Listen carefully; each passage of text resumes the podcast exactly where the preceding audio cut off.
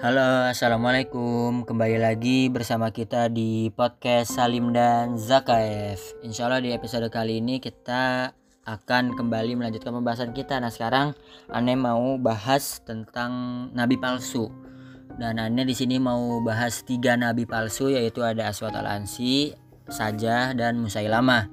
Yang pertama dulu ada Aswat al-Ansi. Nama asli Aswat al-Ansi ini adalah Abhalah bin Ka'ab bin Ghouth uh, Aswad al ini orang Yaman. Dan ketika Rasulullah SAW masih hidup Aswad al ini memproklamirkan dirinya sebagai seorang nabi dan murtad dari Islam. Dan ini adalah murtad pertama pada zaman Rasulullah SAW. Ketika itu uh, Aswad al bersama 700 prajurit berhasil menguasai daerah Yaman hanya sekitar dalam waktu 3 atau 4 bulan sekitar 3 sampai 4 bulan. Dan Rasulullah SAW pun ketika Aswad al-Ansi memproklamirkan dirinya sebagai seorang nabi Rasulullah mengirimkan surat kepada kaum muslimin Yaman yang berisi untuk memerintahkan perang melawan Aswad al-Ansi. Dan seruan Rasulullah Shallallahu Alaihi Wasallam pun ini disambut baik oleh kaum muslimin yang ada di Yaman. Adapun orang Yaman yang memimpin atau kaum muslimin Yaman yang memimpin uh, rencana pembunuhan terhadap Aswad ini adalah ada Qais bin Abd Yaguth, ada Fairuz dan Dadzawai. Nah, tiga orang ini nanti yang membunuh Aswad al-Ansi. Ketika itu uh, mereka sudah merencanakan matang-matang bersama dengan pasukan atau bantuan dari kaum muslimin eh, dari Rasulullah SAW yang berada di Madinah. Mereka berunding terkait rencana bagaimana pembunuhan Aswad al-Ansi. Lalu akhirnya sudah ditetapkan bahwa suatu malam uh, Fairus ini akan masuk ke kamar Aswad al-Ansi yang ketika itu juga istri Aswad al-Ansi adalah uh, pupunya Fairus ini dan akhirnya tiba di suatu malam yang telah mereka rencanakan. Ketika itu virus masuk ke kamarnya Aswad Al-Ansi dan membunuh uh, atau mem berhasil memenggal kepala Aswad Al-Ansi ini.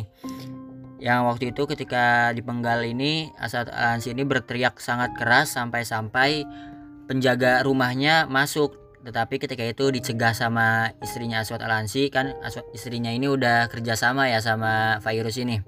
Dicegah sama istrinya Aswad Alansi. Uh, istrinya ini bilang kalau Aswad Alansi ini sedang menerima wahyu. Nah jadi uh, perbuatan virus atau rencana virus ini aman.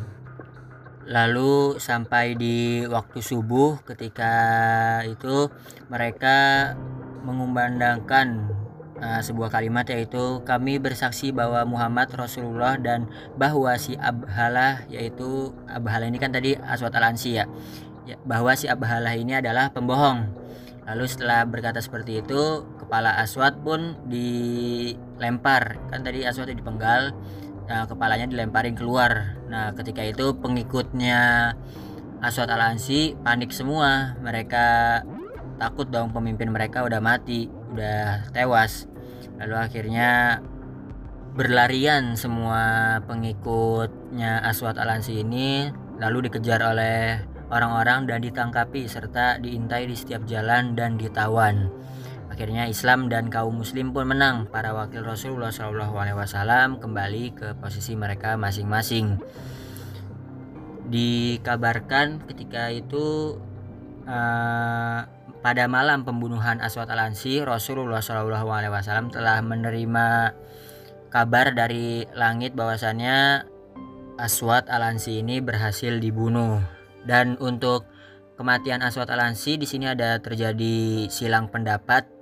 Pendapat yang pertama itu Aswad al-Ansi ini tewas ketika pada masa Abu Bakar As-Siddiq pada masa kekhalifahan Abu Bakar As-Siddiq di akhir bulan Rabiul Awal setelah Abu Bakar mempersiapkan pasukan Usamah dan ini adalah kabar kemenangan pertama yang didapatkan Abu Bakar ketika itu. Lalu ada pendapat kedua yaitu menyebutkan pendapat kedua berita gembira ini atau kematian Aswad Alansi ini sampai ke Madinah di pagi hari pada saat wafatnya Rasulullah Shallallahu Alaihi Wasallam. Dan pendapat pertama tadi yang ketika pada zaman Abu Bakar ini lebih masyhur. Lalu kita lanjut yang kedua sekarang kita masuk ke nabi palsu wanita namanya Sajah. Nama asli Sajah adalah Sajah binti Al Harith bin Suaid. Uh, Sajah ini adalah seorang Kristen Arab dan dulunya ini Sajah ini adalah seorang dukun atau peramal yang mempunyai 4000 pengikut. Sajah ini berasal dari Bani Tamim. Jika masa-masa pemurtatan itu uh, Bani Tamim bersilang pendapat. Di antara mereka ada yang murtad dan menolak membayar zakat. Ada juga yang mengirimkan zakat kepada Abu Bakar dan juga ada yang uh, diem aja menunggu apa melihat bakalan apa yang terjadi apa yang bakalan terjadi. Dan ketika sajah muncul ini langsung banyak yang mengikuti sajah ini Lalu ketika Sajah berhasil melakukan perdamaian dengan mereka yang tidak mau mengikuti Sajah dari Bani Tamim ya. Sajah pun bersama pasukannya berangkat menuju Yamamah untuk memerangi Musailamah Al-Kadzab uh, dari Bani Hanifah. Tetapi ketika itu uh, pasukannya saja merasa takut karena pasukan Musailamah ini besar banget banyak dan mereka kalah jauh Akhirnya saja menyemangati pasukan dan mereka berangkat. Ketika udah pas udah apa pas-pasan nih pasukannya udah adep-adepan uh, Musailamah mengajukan perdamaian dan diterima oleh saja dan Musailamah pun menikahi saja dan akhirnya resmi saja ini uh, nabi palsu ini menikah dengan Musailamah al-Kadzab. Setelah melakukan pernikahan itu, saja kembali pulang ke negerinya. Dan itu terjadi ketika sampai informasi kepadanya bahwa telah dekat pasukan Khalid bin Walid dari negeri Yamamah. Maka Sajah pun berangkat ke Jazirah setelah menerima dari Musailamah setengah dari pajak negerinya. Lalu Sajah tinggal di tempat kaumnya Bani Taghlib hingga masa Muawiyah. Lalu Muawiyah mengusir mereka pada tahun Jamaah atau amul jamaah. Nah, itu kisah tentang saja. Lalu sekarang kita lanjut ke kisahnya Musailamah Al-Kadzab, seorang nabi palsu dari Bani Hanifah atau dari Yamamah kalau sekarang ya. Nama asli Musailamah adalah Musailamah bin Habib dan Musailamah Al-Kadzab ini memproklamirkan dirinya sebagai seorang nabi juga ketika Rasulullah Shallallahu masih hidup dan beberapa kali Musailamah sempat surat menyurat dengan Rasulullah Shallallahu Alaihi Wasallam yang ketika itu apa memberitahu bahwasannya Musailamah juga seorang nabi. Namun belum sempat Rasulullah Shallallahu Alaihi Wasallam mengurus uh, perihal Musailamah ini, Rasulullah pun telah dipanggil oleh Allah untuk kembali ke haribaannya. Lalu akhirnya Asidik Abu Bakar Asidik ini mengirim Khalid bin Walid uh, untuk memerangi Bani Hanifah di Yamamah dan melengkapinya dengan pasukan kaum muslim. Saat itu kaum Ansor dipimpin Sabit bin Qais bin Syammas. Lalu mereka berangkat dan mereka tidak melewati seorang murtad pun kecuali uh, mereka membunuh mur murtad itu. Ketika itu mereka sempat berpapasan dengan pasukan berkuda saja. Khalid menyerbu mereka lalu memerintahkan agar mengusir mereka dari jazirah Arab. Abu Bakar mengirimkan bala bantuan kepada Khalid sebagai pasukan penjaga di belakang pasukan mereka, pasukan Khalid maksudnya. Dan sebelumnya juga Abu Bakar telah mengirimkan Ikrimah bin Abu Jahal dan Syuhrobil bin Hasanah untuk menyerang Bani Hanifah, tetapi mereka tidak mampu menghadapi Bani Hanifah karena mereka berjumlah hampir mencapai 40.000 prajurit. Jadi prajuritnya Bani Hanifah ini 40.000 prajurit.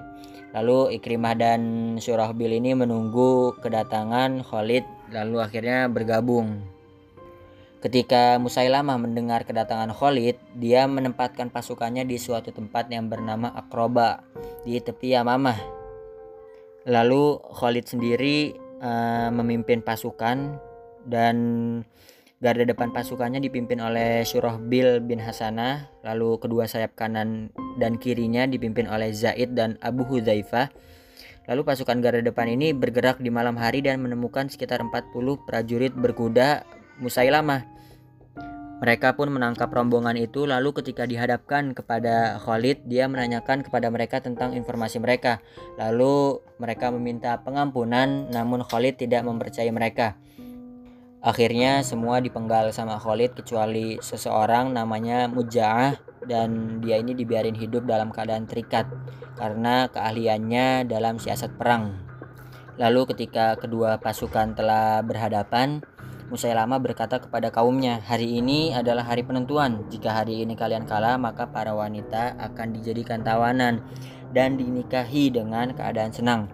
Maka berperanglah kalian untuk mempertahankan harga diri kalian dan lindungilah wanita-wanita kalian." Khalid menempatkan prajuritnya di sebuah bukit yang menghadap ke arah Yamamah. Panji kaum muhajirin sendiri dipegang oleh Salim Maula Abu Hudzaifah dan panji kaum Ansor dipegang oleh Thabit bin Qais bin Syammas. Lalu pasukan pasukan dari kaum muslimin mengikuti panjinya masing-masing. Pada awal per, peperangan uh, kaum muslimin sempat terdesak duluan. Ketika itu pasukannya Musailamah berhasil mencapai tenda Khalid bin Walid Lalu akhirnya Khalid kembali mengatur taktik dan berhasil memukul mundur pasukan Musailamah hingga benar-benar terpojok. Pasukan kaum muslimin terus berperang dengan gagah berani. Khalid bin Walid pun menerobos area musuh hingga melewati mereka. Uh, Khalid bin Walid terus mencari Musailamah dan terus mengintai dengan harapan bisa sampai kepadanya lalu membunuhnya. Lalu ketika pasukan Musailamah sudah benar-benar terpojok, mereka akhirnya masuk ke sebuah kebun yang namanya ini kebun kematian milik Muhakam bin At-Tufail. Yang membunuh Muhakam sendiri adalah Abdurrahman bin Abu Bakar. Ketika itu Muhakam lagi berpidato dan Abdurrahman pun memanah leher uh, Muhakam bin Abu bin Tufail ini hingga tembus dan membunuhnya. Akhirnya Bani Hanifah menutup semua pintu kebun dan ketika itu uh, para sahabat mengepung mereka. Lalu ketika itu Al-Bara' bin Malik berkata, "Wahai kaum muslim, lemparkanlah aku ke dalam kolam ini." Maka mereka mereka pun mengangkat Al-Bara' bin Malik ini ke atas perisai lalu mengangkatnya dengan tombak-tombak hingga melemparkannya ke atas mereka melewati pagarnya. Jadi Al-Baro bin Malik ini dilempar oleh kaum muslimin untuk membukakan benteng atau pintu-pintu kebun agar kaum muslimin berhasil masuk. Ketika Al-Baro berhasil membukakan pintu, kaum muslimin pun langsung menyerbu benteng atau kebun tersebut.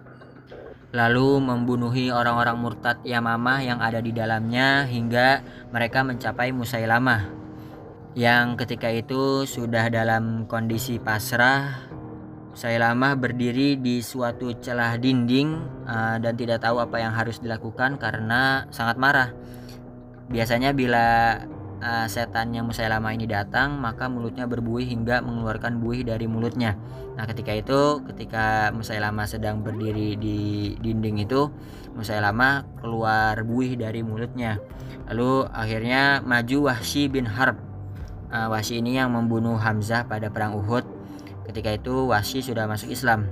Lalu dia menombaknya dengan tombaknya dan mengenainya hingga tembus ke sisi lainnya. Lalu disambut lagi sama Abu Dujana Asimak bin Khurasyah. Segera mendekatinya lalu menyabetnya dengan pedang. Maka Musailamah pun jatuh. Lalu seorang wanita dari atas benteng berteriak, "Aduh, kasihan pemimpin kita. Dia dibunuh oleh seorang budak hitam." Nah, jadi gitu kisah perang Yamamah Eh, dan kematian sang nabi palsu Musailamah al-Kadzab.